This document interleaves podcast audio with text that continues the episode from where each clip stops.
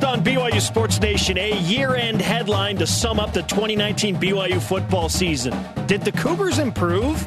And a week later, what are our big takeaways from BYU's loss to Hawaii in the Hawaii Bowl? Plus, BYU basketball passes the oral exam to close out non conference play. How does it shape your expectations for West Coast Conference play? Let's go! This is BYU Sports Nation, brought to you by The BYU Store simulcast on BYU TV and BYU Radio. Now, from Studio B, your hosts, Spencer Linton and Jason Shepherd. How's it? BYU Sports Nation is live back from Hawaii now. As in me, Jason, good to see you, my friend. Your day to day play by play in Studio B, presented by the BYU Store, official outfitter of BYU fans everywhere, Monday, December 30th, wherever and however you're connected. It is great to have you with us.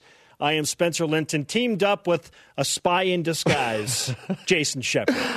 So uh, we have both seen the movie yes. Spies in Disguise. Mm-hmm, uh, mm-hmm. My eight-year-old son, that's all he wanted to see. So we find we took our two littlest kids uh, mm-hmm. uh, to see that mm-hmm. last week. Uh, look, look, it's kids' movie, but I, here's my question: What is the pitch to Will Smith? I mean, you're talking about one of the biggest stars on the planet. Mm-hmm. And the pitch to him, and I'm not spoiling anything because this is all in the trailers. All right, here's the deal. Will, we want you in this movie, but you're going to spend the majority of it as a pigeon. Here's your script, your thoughts. And he says yes. Look, it was not great. My, my kids loved it. They thought it was hilarious. Yes. It's Lot, an animated feature, lots of, Jason. Lots of potty humor, so so that was funny. Uh, but yeah, uh, it's an animated feature, so of course. Big Willie style was all in on becoming a pigeon. And you have you have Spider Man himself, Tom Holland in it. I mean, like the star power was legit.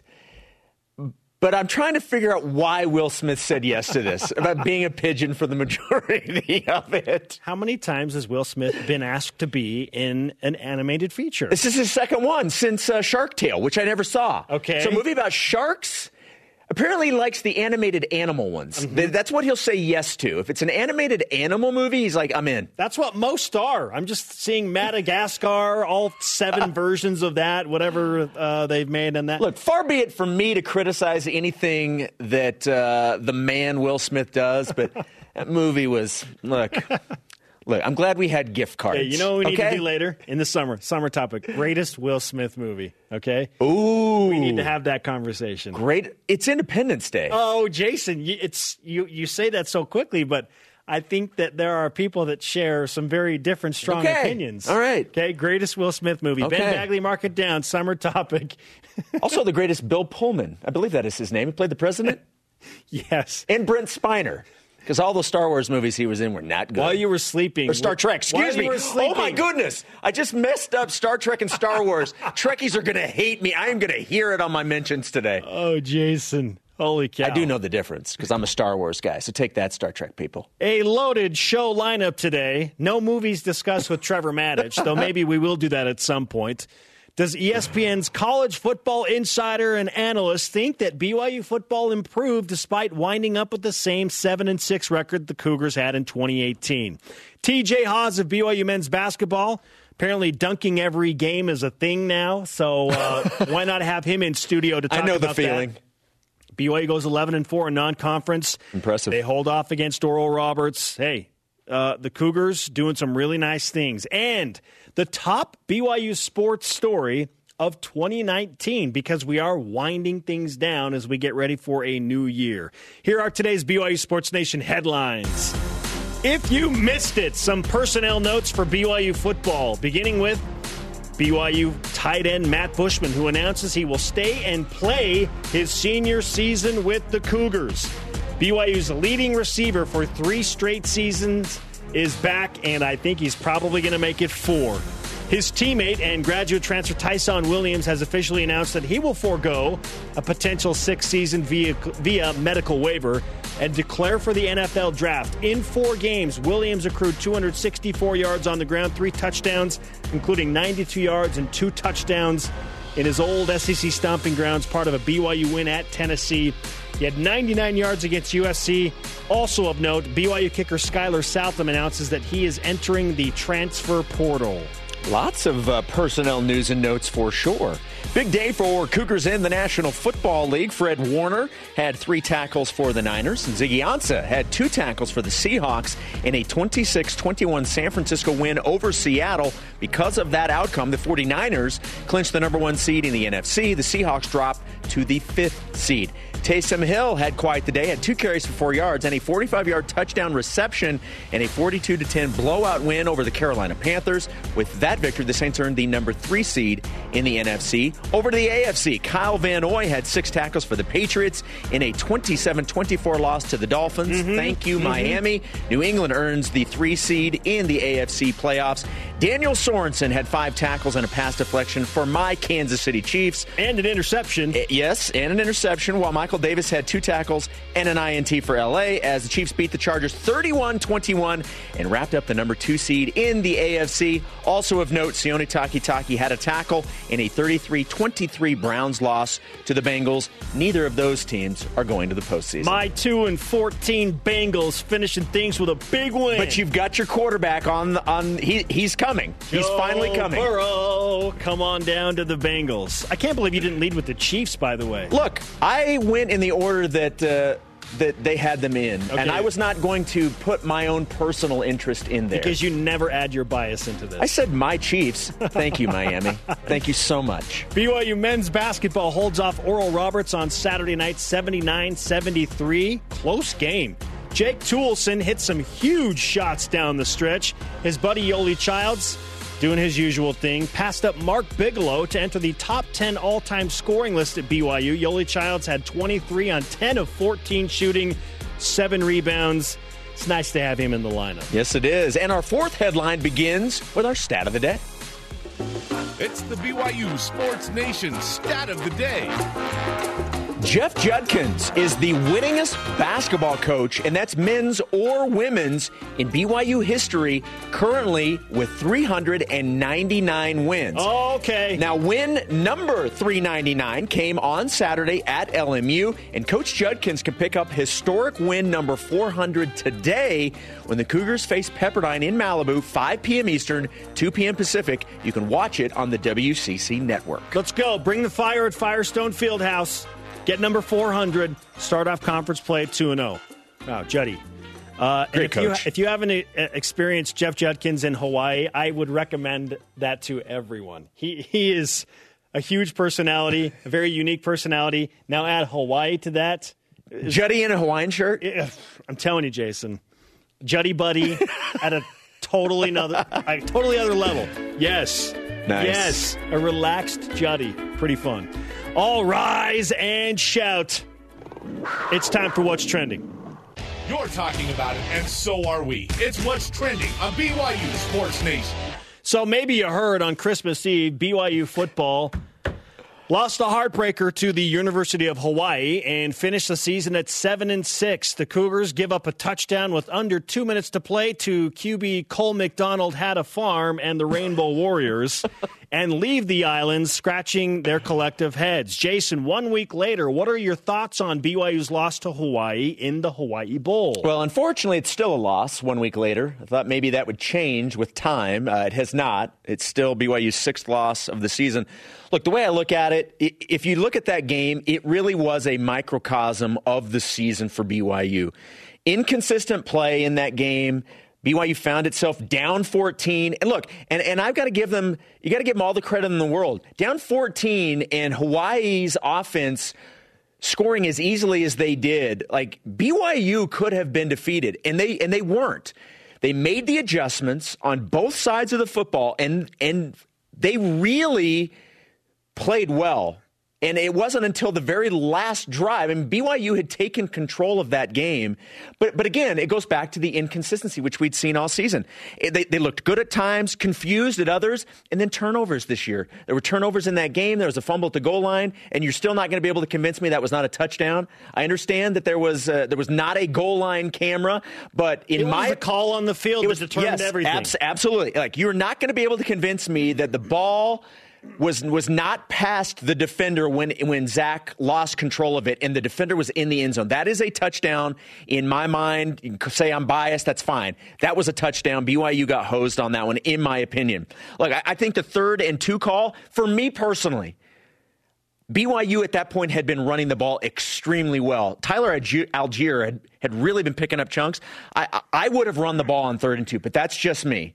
So, I mean, that's even with the late TD by Hawaii, when they had regained the lead, I was still convinced BYU was going to win that game because the Cougars were moving the ball down, quite honestly, with ease. So I actually felt really good about BYU's chances. But but again, it's just a microcosm of the season. You play well at times, you struggle, you have you have the losses that that you kind of scratch your head about with with with uh, South Florida and Toledo. And now Hawaii. and now, and now Hawaii and, and, San Diego State, where you only scored three points. I, I, just thought it was a microcosm of the season in one game.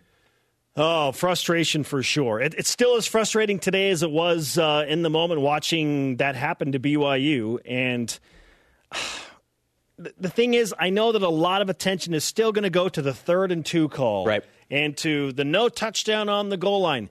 Jason, BYU never should have been in those scenarios. They never should have been in a situation where the Cougars needed to get a first down with two minutes left to secure the game. BYU had ample opportunity to make that game not close in the second half when the defense figured things out and Hawaii started to sputter. BYU pitched a shutout for 28 plus minutes of the second half after surrendering 31 and 330 plus passing yards to Cole McDonald in one half. BYU's defense figured it out. Yep. The offense could not take advantage. BYU never should have been in that situation. So again, third and two, yeah, you can. You know, they, they your, overcame that when they were driving, and that's why I thought they were going to score. Do your couch coaching, and it's it's tough, but if BYU doesn't turn the ball over in the first half, that was the difference. That's what gave Hawaii a twenty-one to seven lead.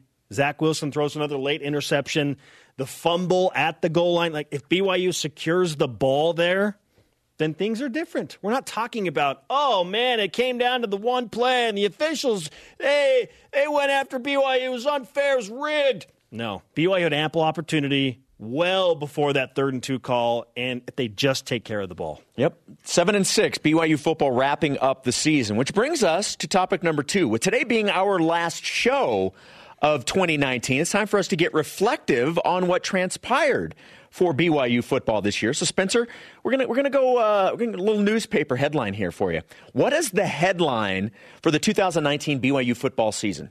I had some buddies ask me a similar type question a few days ago, and my initial gut response was missed opportunity. But I'm actually going to change it to this, Jason. My headline for the 2019 BYU football season is What if?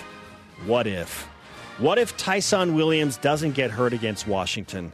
What then would have transpired for BYU? What if Zach Wilson doesn't break his thumb against Toledo?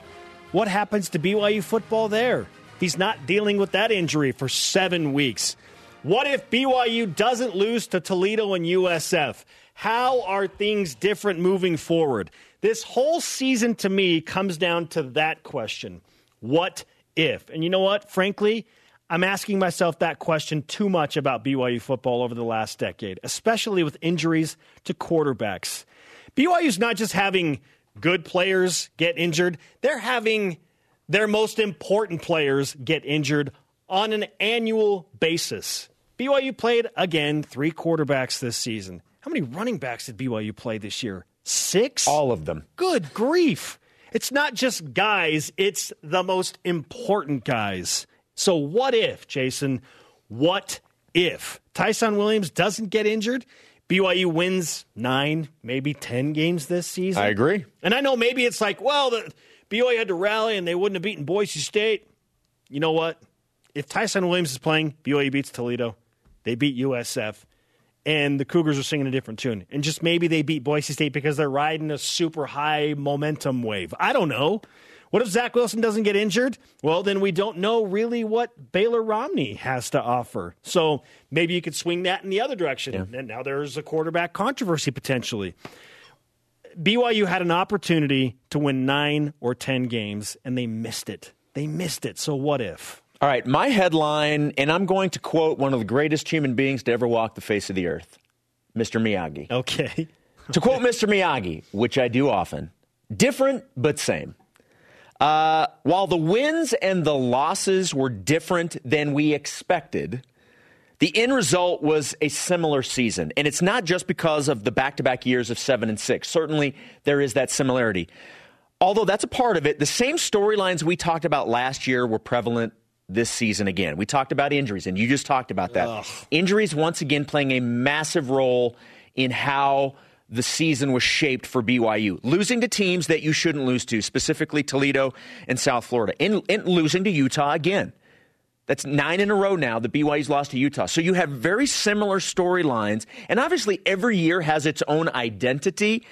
But this season had many of the same characteristics that we saw last season. So for my headline, again, to quote Mr. Miyagi, different but same. Did the Cougars improve? We'll ask ESPN's Trevor Matich despite the same record, if BYU football improved from last season. You know what? This is something that's important, and I think it's only appropriate that I'm on the show for this Uh-oh. because of how I feel. Where are we going? Do this? you know what we now, with the football season officially done? Oh, no. Do you know what we can look forward to? Oh no! Hit it! Don't. Countdown to the Utes.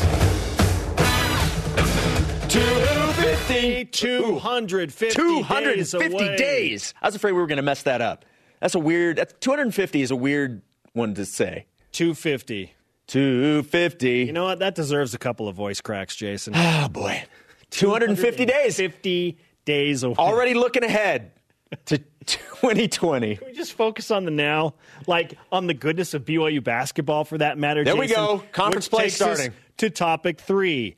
11 and 4 for BYU basketball in non-conference play including a win at Houston that you witnessed with your own eyes and called yes. live on BYU radio. It was awesome. BYU beats UCLA and Virginia Tech in Hawaii at the Lahaina Civic Center, which I can now testify is as small as it looks on TV if not smaller. Is it as hot as they say inside? They actually worked out the fans. Oh, so good. it's it's not as hot as it used to be.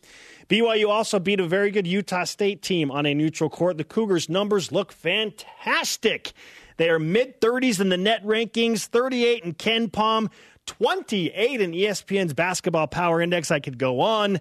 But the point is, BYU is in a great position for an at large NCAA tournament resume. Jason, with an 11 and 4 non conference record, how does that shape your expectations for BYU moving into the West Coast Conference? It makes me more excited to see what this team can do in WCC play. Four losses in non conference with that schedule is fantastic. And there were some that thought BYU would have more than four losses before Yoeli even came back. So to be able to have that as your total in non-conference is really impressive. And yes, some of, like we talked about with BYU football, some of BYU's wins and losses were maybe different than what we expected, but this team did a masterful job of handling the schedule and putting itself in a great position to head into WCC play feeling really confident. Yeah, listen, BYU could have beaten Boise State and Utah. But what if they had beaten those teams in exchange for losses to Houston and Virginia Tech? Would you feel better about that? No. Nobody looking at the grand scheme of things would say, yeah, I'll take wins over Utah and Boise State over Virginia Tech and Houston because of what it does to the resume. Yeah. BYU lost those games in true road format, and Boise and Utah both are hovering right around that 100 mark. Those are quad two road losses. They're not going to get burned for those. BYU gains more by winning some of those big games than they would have by beating teams that they quote unquote should have beaten. So, yes, there is some frustration there for losing at Boise and at Utah when you're in position, even losing at home against San Diego State, who is still undefeated, by right. the way. But BYU's done some really good work, and primarily without Yoeli Childs. How about that? How about BYU picking up some big wins without Yoeli in the lineup? And this, with him back now, shapes my expectations that BYU will go at least 12 and 4 in West Coast Conference play, Jason. This team just finds a way to win close games. It would they're they're in a lot of games, okay? The Oral Roberts game reminded me of kind of the Southern Utah game where not everything was going right. BYU found a way. The Cougars found a way against Houston. BYU found a way against Utah State. They're tough. These are tough-minded kids. They're senior heavy. 12 and 4 in West Coast Conference play. And I said before the season that BYU would win 23 games in the regular season. I think they're right on pace to do that. You know, I may need, I probably should put on the blue goggles for, for this take. Uh, because I'm sure that's what people will, will think anyway. So I've got I've got the, the blue goggles firmly on right now. I actually kind of like the win over Oral Roberts to be the, the game that BYU played right before going into conference. Okay, Because okay. number one, you get the win, but you were challenged a little bit, a little bit of a shock to the system. So you're not going in off this game that was a blowout. And, and maybe then maybe you start conference play with a little bit of you know maybe that maybe what happened at Oral Roberts happens in game one. I think maybe you get that out of the way a little bit. So I actually like the fact that BYU had a little bit of a shock to the system, had had a double digit lead. Oral Roberts comes back, makes it close, kind of blow for blow, and then BYU finds a way to win. So you get the win, but there's still some stuff to work on heading into conference play. So so again, maybe it's just blue goggle, but I, I like that that you had that type of game heading into conference play. Yeah, sure. And there is an element of shock to the system that maybe correlates. Do you remember who BYU played after that tough game at home against Southern Utah? The Houston Cougars. Hmm. That was the next game. So, hmm. yeah, maybe it is a hone in, focus in, let's uh, get ready for conference play moment with BYU struggling a little bit against Oral Roberts. Our question of the day let's look at 2019 as a whole. What is the top story within all of BYU sports of 2019? Let's go to Voice of the Nation. This is the voice of the nation on BYU Sports Nation. And maybe it's basketball related. At CJ Munker thinks it is. He tweets in, Yoeli Childs comes back. That's the top headline. Wow. And it was it was a surprise. We all assumed Yoeli was was going to move on. What a what a pleasant surprise to have Yoeli back for this season. And he's been by the way, he has been fantastic since coming back. At Trevor Bakerson says, the game where BYU football played the University of Tennessee and beat them in overtime. Okay, that's the top headline. Is BYU winning a game in the Eastern time zone? Against an SEC against team. Against an SEC team that finished with the winning record. First win against a team in the Eastern time zone that finished with the winning record since 1994. It's been 25 years. That was a memorable win. The Rocky Top Revival. Very nice. Coming up, TJ Haws. How prepared does he think this BYU basketball team is as they begin WCC play? Plus, ESPN's Trevor Matich on his headline for the 2019 BYU football season. Did the Cougars improve in his opinion? This is BYU Sports Nation. BYU Sports Nation is presented by The BYU Store, the official outfitter of BYU fans everywhere. On Thursday, tune in for a BYU Sports Nation special as we ring in the new year by revealing the BYU Hoops All Decade team. We look back at a decade of BYU basketball and the players who excelled. That's Thursday at noon Eastern, 9 a.m. Pacific on BYU TV and BYU Radio. We already gave you the all decade football team, so we needed to give basketball their due as well. Absolutely. Live from Studio B with your day to day BYU Sports play by play, I'm Spencer Linton alongside Jason Shepherd. Joining us now on the Deseret First Credit Union hotline is ESPN college football insider analyst, former national champion at BYU, Trevor Matich. Trevor, I hope you had a fantastic Christmas holiday and an early Happy New Year to you. And happy New Year to you guys as well. It's been an amazing holiday. Man, it has tons of football, and oh man, the storylines that came out over the weekend in the college football playoff. We'll get to that in just a moment. But let's start with this. One week later, what thoughts do you have now looking back on BYU's loss to Hawaii in the Hawaii Bowl? Man, that was frustrating. I mean, it was exciting to watch. It was so much fun to watch. Uh, and there were so many ups and downs. Unfortunately, the, the downs mostly came at the very end when the game was on the line. And so credit Hawaii for making the plays. But for BYU fans, for all the excitement, it sure ended with a sour taste. What did you think of the play call on third and two for BYU? I was fine with it because that Hawaii offense had been shut down by the BYU defense in the second half, but they were heating up. Cole McDonald, the Hawaii quarterback, really struggled in the in the third quarter, but he was starting to pick it up again as the fourth quarter rolled along. And on third and two, I thought it was a good play to be aggressive and try to win that thing and get a first down rather than just run it and try to run some clock off. And, you know, and they might have gotten the first down running it as well, but I think Hawaii expected them to do that. And it would have been more difficult to get the first down running than it would have been uh, throwing the ball. And it was a safe throw. They just couldn't execute it.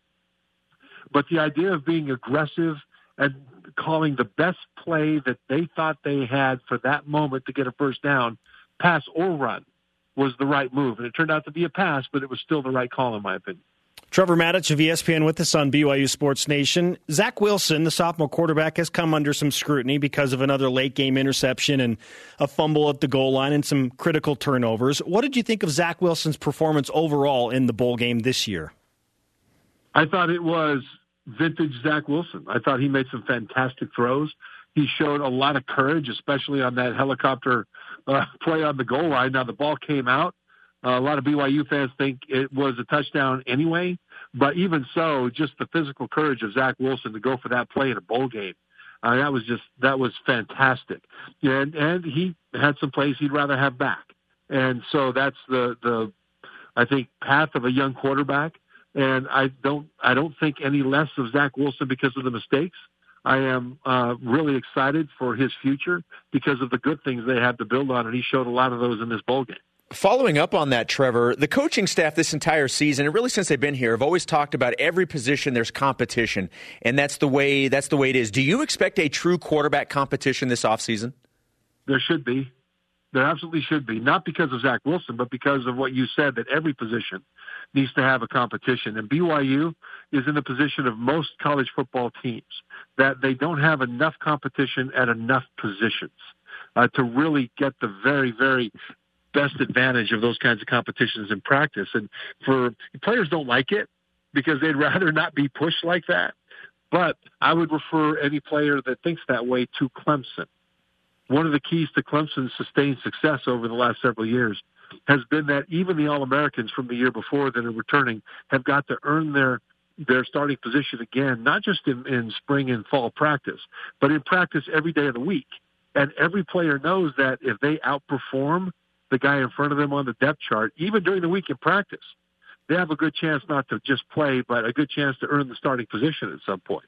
And that's one of the things that makes them better. And BYU, um, you know, the the more positions they have that competition, the better. And they have a kind of a luxury at quarterback with Baylor Romney and Jaren Hall, and maybe others that'll be coming in that'll be able to push Zach Wilson, and it will make them all better. Trevor Matich of ESPN on BYU Sports Nation. The Cougars, for a second consecutive year, finished seven and six. And I know that it's college football and football in general. Teams go through ups and downs. There are peaks and valleys, whatever other uh, cliche terms you want to throw in there. But BYU's swings felt pretty wild. I mean, BYU beats Boise State. They beat USC, a couple of teams that were ranked going into the final college football playoff rankings. Yet they have losses to Toledo, USF, and closeouts with uh, kind of a sputtering finish against Hawaii. So, how does BYU avoid the wildly crazy swings of inconsistency? Well, they build depth. They build depth. I think that's a big part of it. I think the the Hawaii Bowl was uh, kind of a, a an outlier from the rest of the season. I think that really the the the thing that frustrates most fans is that after going two and two in that stretch against four Power Five teams, then beating Tennessee, who became an SEC bowl team, and then USC, a Pac-12 bowl team, who was ranked at the end of the regular season, as you mentioned. Then they lost at Toledo and South Florida. But I really think that a big part of that was that BYU it just took so much out of them physically to go through that stretch. And I believe no other team in college football opened the season with four consecutive Power Five opponents. And so BYU stood alone in the, the taxing nature of the first month of their season. And what will help them get over that and not have a bit of a slump after that is to continue to improve depth. But I think the trajectory of the program is such that they will continue to attract more and better recruits that'll help them build that depth and that competition at more positions that we've talked about. So, with the same seven and six record, do you think BYU improved this season? I think they do. I think they did because you look at the nature of it. I mean, the one of the Power Five wins uh, last year, well, they beat Arizona and they beat Wisconsin, right? and so those are the, their Power Five wins. Well, this year it's Tennessee and USC. Uh, and that Wisconsin win was magnificent, just magnificent. The Arizona win was good. It was good. But I would say both the Tennessee and USC wins are better than that. And then last year, they lost to Boise State. This year, they beat Boise State. Now, granted, Boise State had a backup quarterback, but so did BYU. And so it was a fair fight. And so I think you can point to signs of, of getting better against the better opponents on their schedule this year. Trevor, if you had to give BYU football a headline for the 2019 season, what would that headline say? Well, that's a that's a good question. It's a tough one. I would say uh, moving in the right direction. Um, that's too long for a headline. Uh, moving in the right direction is fine. That that'll, that'll do it because they they they did some great things, but they lost some games that they shouldn't have lost. And so, you know, it was two steps forward, one step back. But I think the two steps forward weren't accidental. You know, I think the the signature wins on BYU's schedule, uh, certainly in the month of September, Tennessee and USC both went to overtime, and BYU was the most physical team in both of those overtimes. And I think especially the Tennessee one uh, really tells a story because Tennessee was kind of desperate. You know, they they needed this BYU win, and it was in Knoxville. And at the end of the game, Tennessee seemed to have it won, but BYU fought harder and worked harder and and made the plays at the end of the game to tie it up and send it to overtime. And then BYU was the stronger team in overtime. And I think that's that is is such a great building block for this program moving forward. And, and that to me kind of is the the defining part of this season. It defined this BYU team, this group of BYU seniors as fighters. I mean fighters. And there were times when they lost the fight, but I tell you what, they they showed early in the season that that not only were they unafraid of the fight, they relished the fight. Trevor, let's go big picture college football. We had the college football playoff semifinals over the weekend. Two games could not have been more different. Were you surprised by any of the outcomes you saw over this weekend? No, no, not really. I mean, I I figured that LSU would score points in flurries. Uh, I just didn't realize that it would, you know, score them so fast. I mean, they they had a, a full game's worth of points midway through the second quarter, for goodness sake. Yeah. But at the same time, Oklahoma's defense was depleted. Um, they had suspensions of a bunch of guys, including their top pass rusher who didn't play at all. Then their one of their starting safeties was injured um, heading into the game, so he didn't play. And then another DB got injured, and Joe Burrow went after those replacements in the secondary. And so, but you know, you expected LSU to win that game handily. The Ohio State Clemson game, I expected to be almost too close to call. I thought Ohio State would win, and it really came down, in my opinion, to two mistakes that Ohio State made. I'm not even talking about the the referee's call on what on a, a potential reception, fumble, scoop, and score that they overturned. I'm talking about uh, a targeting on the quarterback, which was unnecessary. Uh, uh, Ohio State safety targeted the quarterback, and a roughing the punter penalty that Ohio State committed against Clemson. On both of those, it was either a punt or it was going to be a punt uh, and Ohio State would have maintained the momentum. Instead, Clemson got the ball back on both of those, and a few plays later scored touchdowns on both of those, and that's really the difference in the game.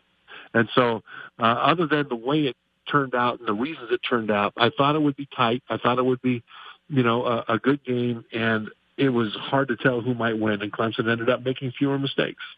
Trevor, let's finish with this. Who wins the college football national championship between LSU and Clemson, and why? Oh, this is tough. I, it's too early for me to really say right now. I need to dig in a little bit more to those semis. Uh, I lean LSU just because not only do they have a feel of a team de- of destiny, they that passing game is just amazing, uh, and their defense has has really risen up.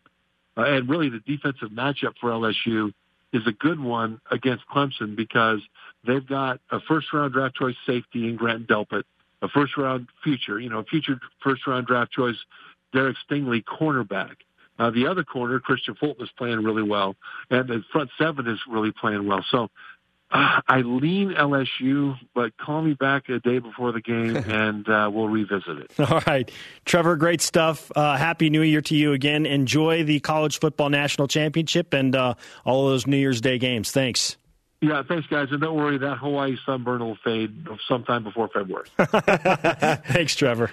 Coming up, the dunking TJ Haws joins us in Studio B. Because it's become a regular He's thing. going to be a dunk champion. And which Cougars have found their way to the NFL postseason? We'll recap it all. How about a first round bye, Jason? Thank you so much, Miami. This is BYU Sports Nation. While the BYU women's hoops team is at Pepperdine today, the conference home opener is against Gonzaga on Thursday at the Marriott Center. You can watch all the action on BYU TV, 9 p.m. Eastern, 6 p.m. Pacific. Oh, I'll be there. And so will you, Jason. I'll be there. So will you. And we're here today. Happy Monday. Let's keep it rolling, BYU Sports Nation, with the latest edition of The Whip. It's time for the Cougar Whip Around. Football. Tight and Matt Bushman announcing he will stay at BYU and return for his senior season. Yes. Also, yeah, absolutely. It's huge for the BYU offense. Also, Tyson Williams says he will forego a sixth season and will declare for the NFL draft.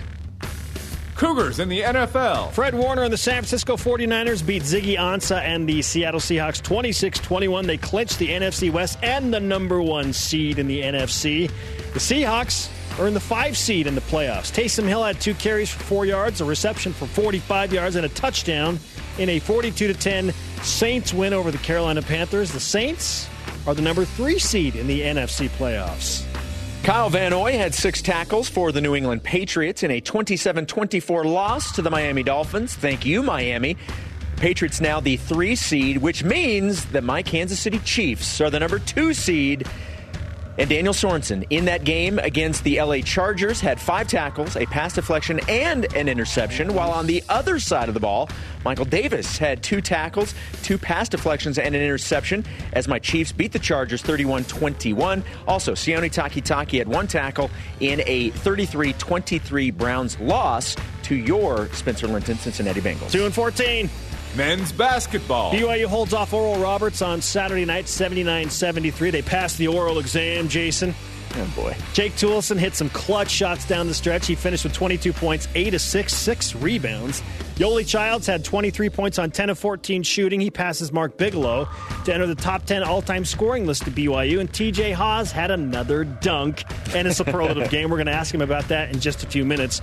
Cougars open up the West Coast Conference on January 4th against Loyola Marymount in Provo. Women's basketball. Beat LMU 59 44 in the WCC opener on Saturday. No women's hoops. Coach uh, Jeff Judkins, he's going for win number 400 today on the road at Pepperdine. That's a game you can watch on the WCC network. Game times at 5 Eastern, 2 Pacific. Pass it to Paisley. Volleyball. Three members of the 2019 BYU women's volleyball team recognized as volleyballmag.com All Americans. Senior libero Mary Lake and senior outside hitter McKenna Miller named to the third team, while freshman setter Whitney Bauer named All America honorable mention. Lake, by the way, now a three time All American. So good. Coming up, what is the top BYU story of 2019? And as promised, TJ Haws on his new dunk trend and why this BYU team is ready for the best of the West Coast Conference. This is BYU Sports Nation. BYU Sports Nation is presented by The BYU Store, the official outfitter of BYU fans everywhere. Men's hoops beginning West Coast Conference play this Saturday against LMU on BYU TV and BYU Radio. I will have radio pregame coverage beginning at 8 Eastern, 5 Pacific. Game tips at 9 Eastern, again on both BYU TV and BYU Radio. And to help us tip off the push to West Coast Conference basketball is TJ Haws, BYU senior guard in Studio B. TJ, uh, Merry Christmas. I know that's belated, and an early Happy New Year to you. Thank you to you guys as well. You've got big things happening in your life. Um, like about a month away, you are going to welcome a son into the world. How how you feeling about the preparation of this all?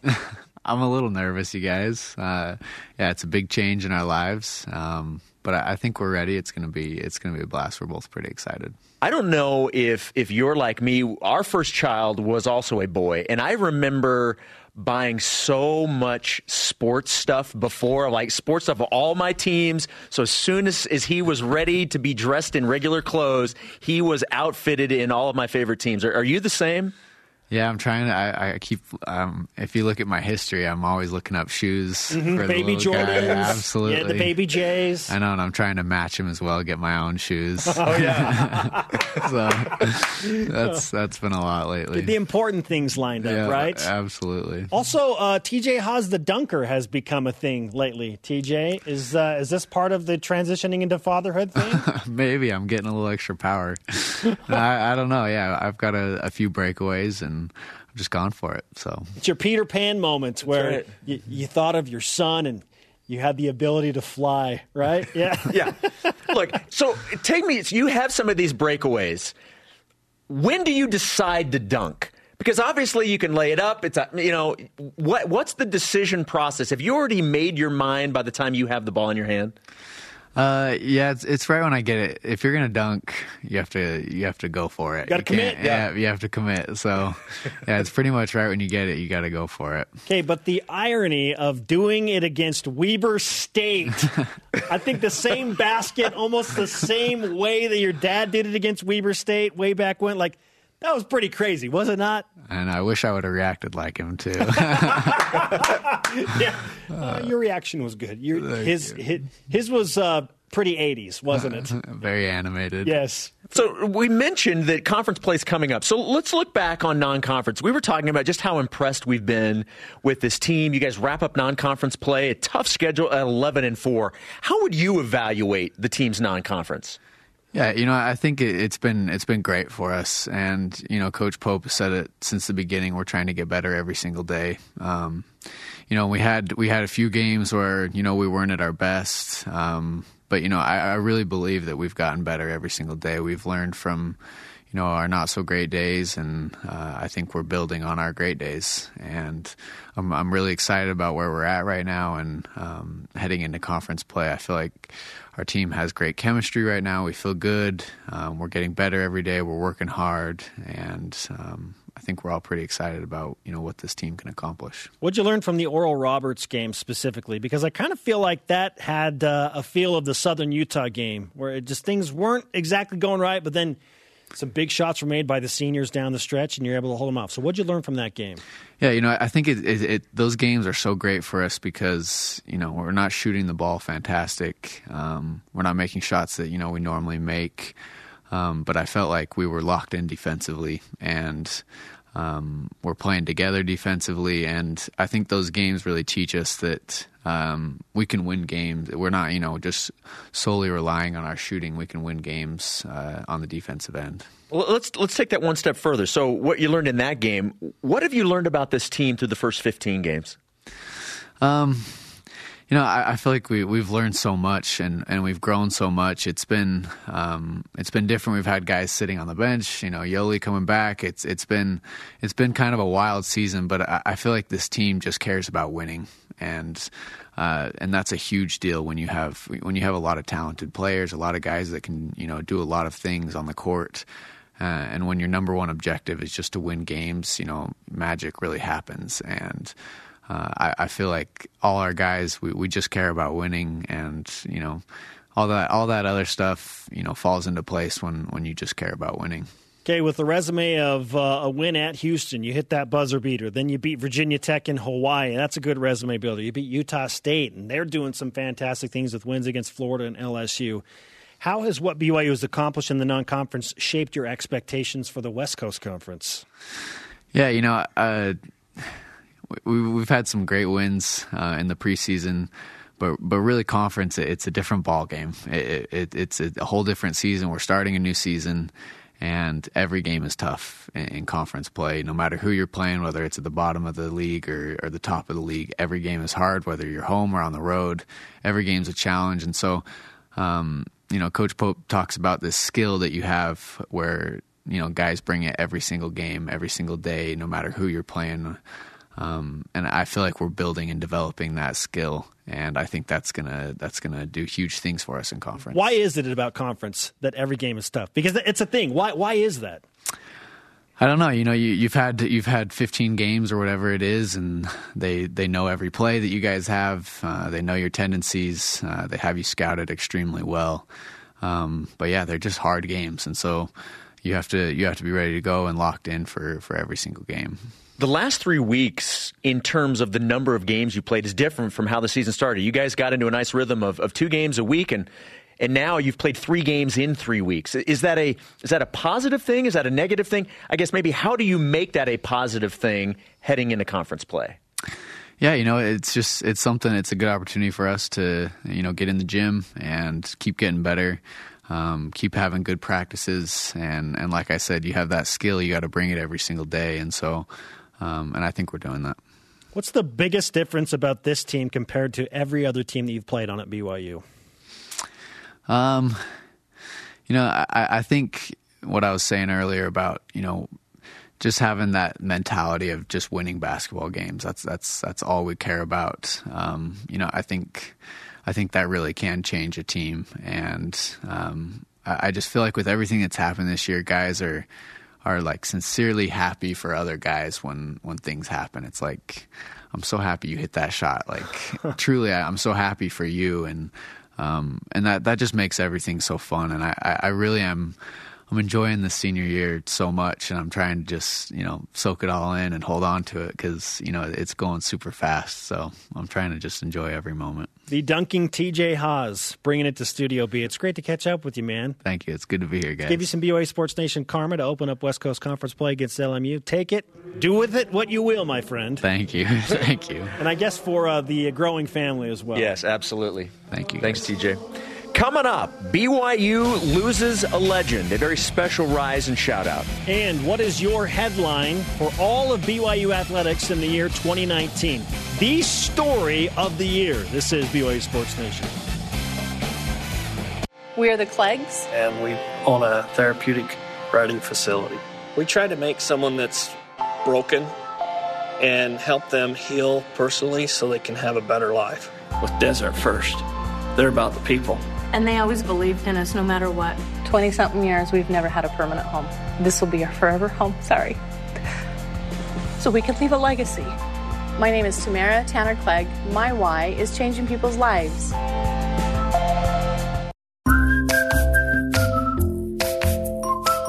Living at Trio is not about retirement, it's about fun. It was so different from everything we'd been taught to expect about senior living. I was delighted when we came and they had these raised gardens. Just love it here. I wish more people knew about Trio. Learn more at btrio.com. Whether it's for you or for them. For you or for them. For you or for them. You can find it here. BYU Food to Go's convenient location at 2191 North Canyon Road in Provo makes bringing popular BYU foods to your next event easy. Everything's ready when you need it at the drive and load pickup. You drive in and they load no matter the weather. And stop in the on site creamery for great BYU chocolate milk and ice cream. BYU Food to Go, bringing campus to your table. Call for details 801 422 5001. This segment of BYU Sports Nation presented by BYU Food to Go, the MVP of your next event. Welcome back to BYU Sports Nation. You can always subscribe, rate, and review the show wherever you get your podcasts.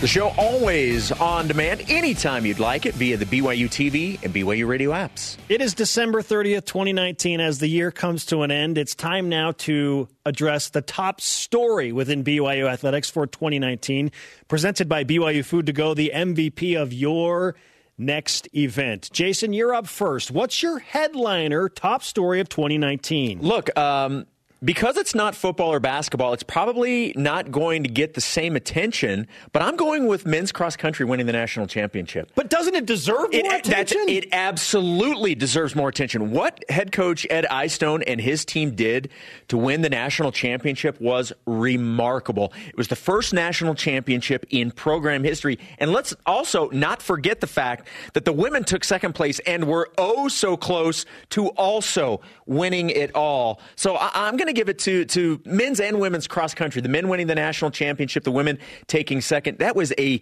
massive accomplishment. Well deserved. Okay, my story of the year of 2019 for BYU Athletics is the men's basketball coaching change, Jason and everything that has happened because of that. In April, Mark Pope is announced as the new head coach.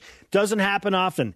Filling in huge shoes for head coach Dave Rose, who left uh, an incredible, an incredible legacy behind him.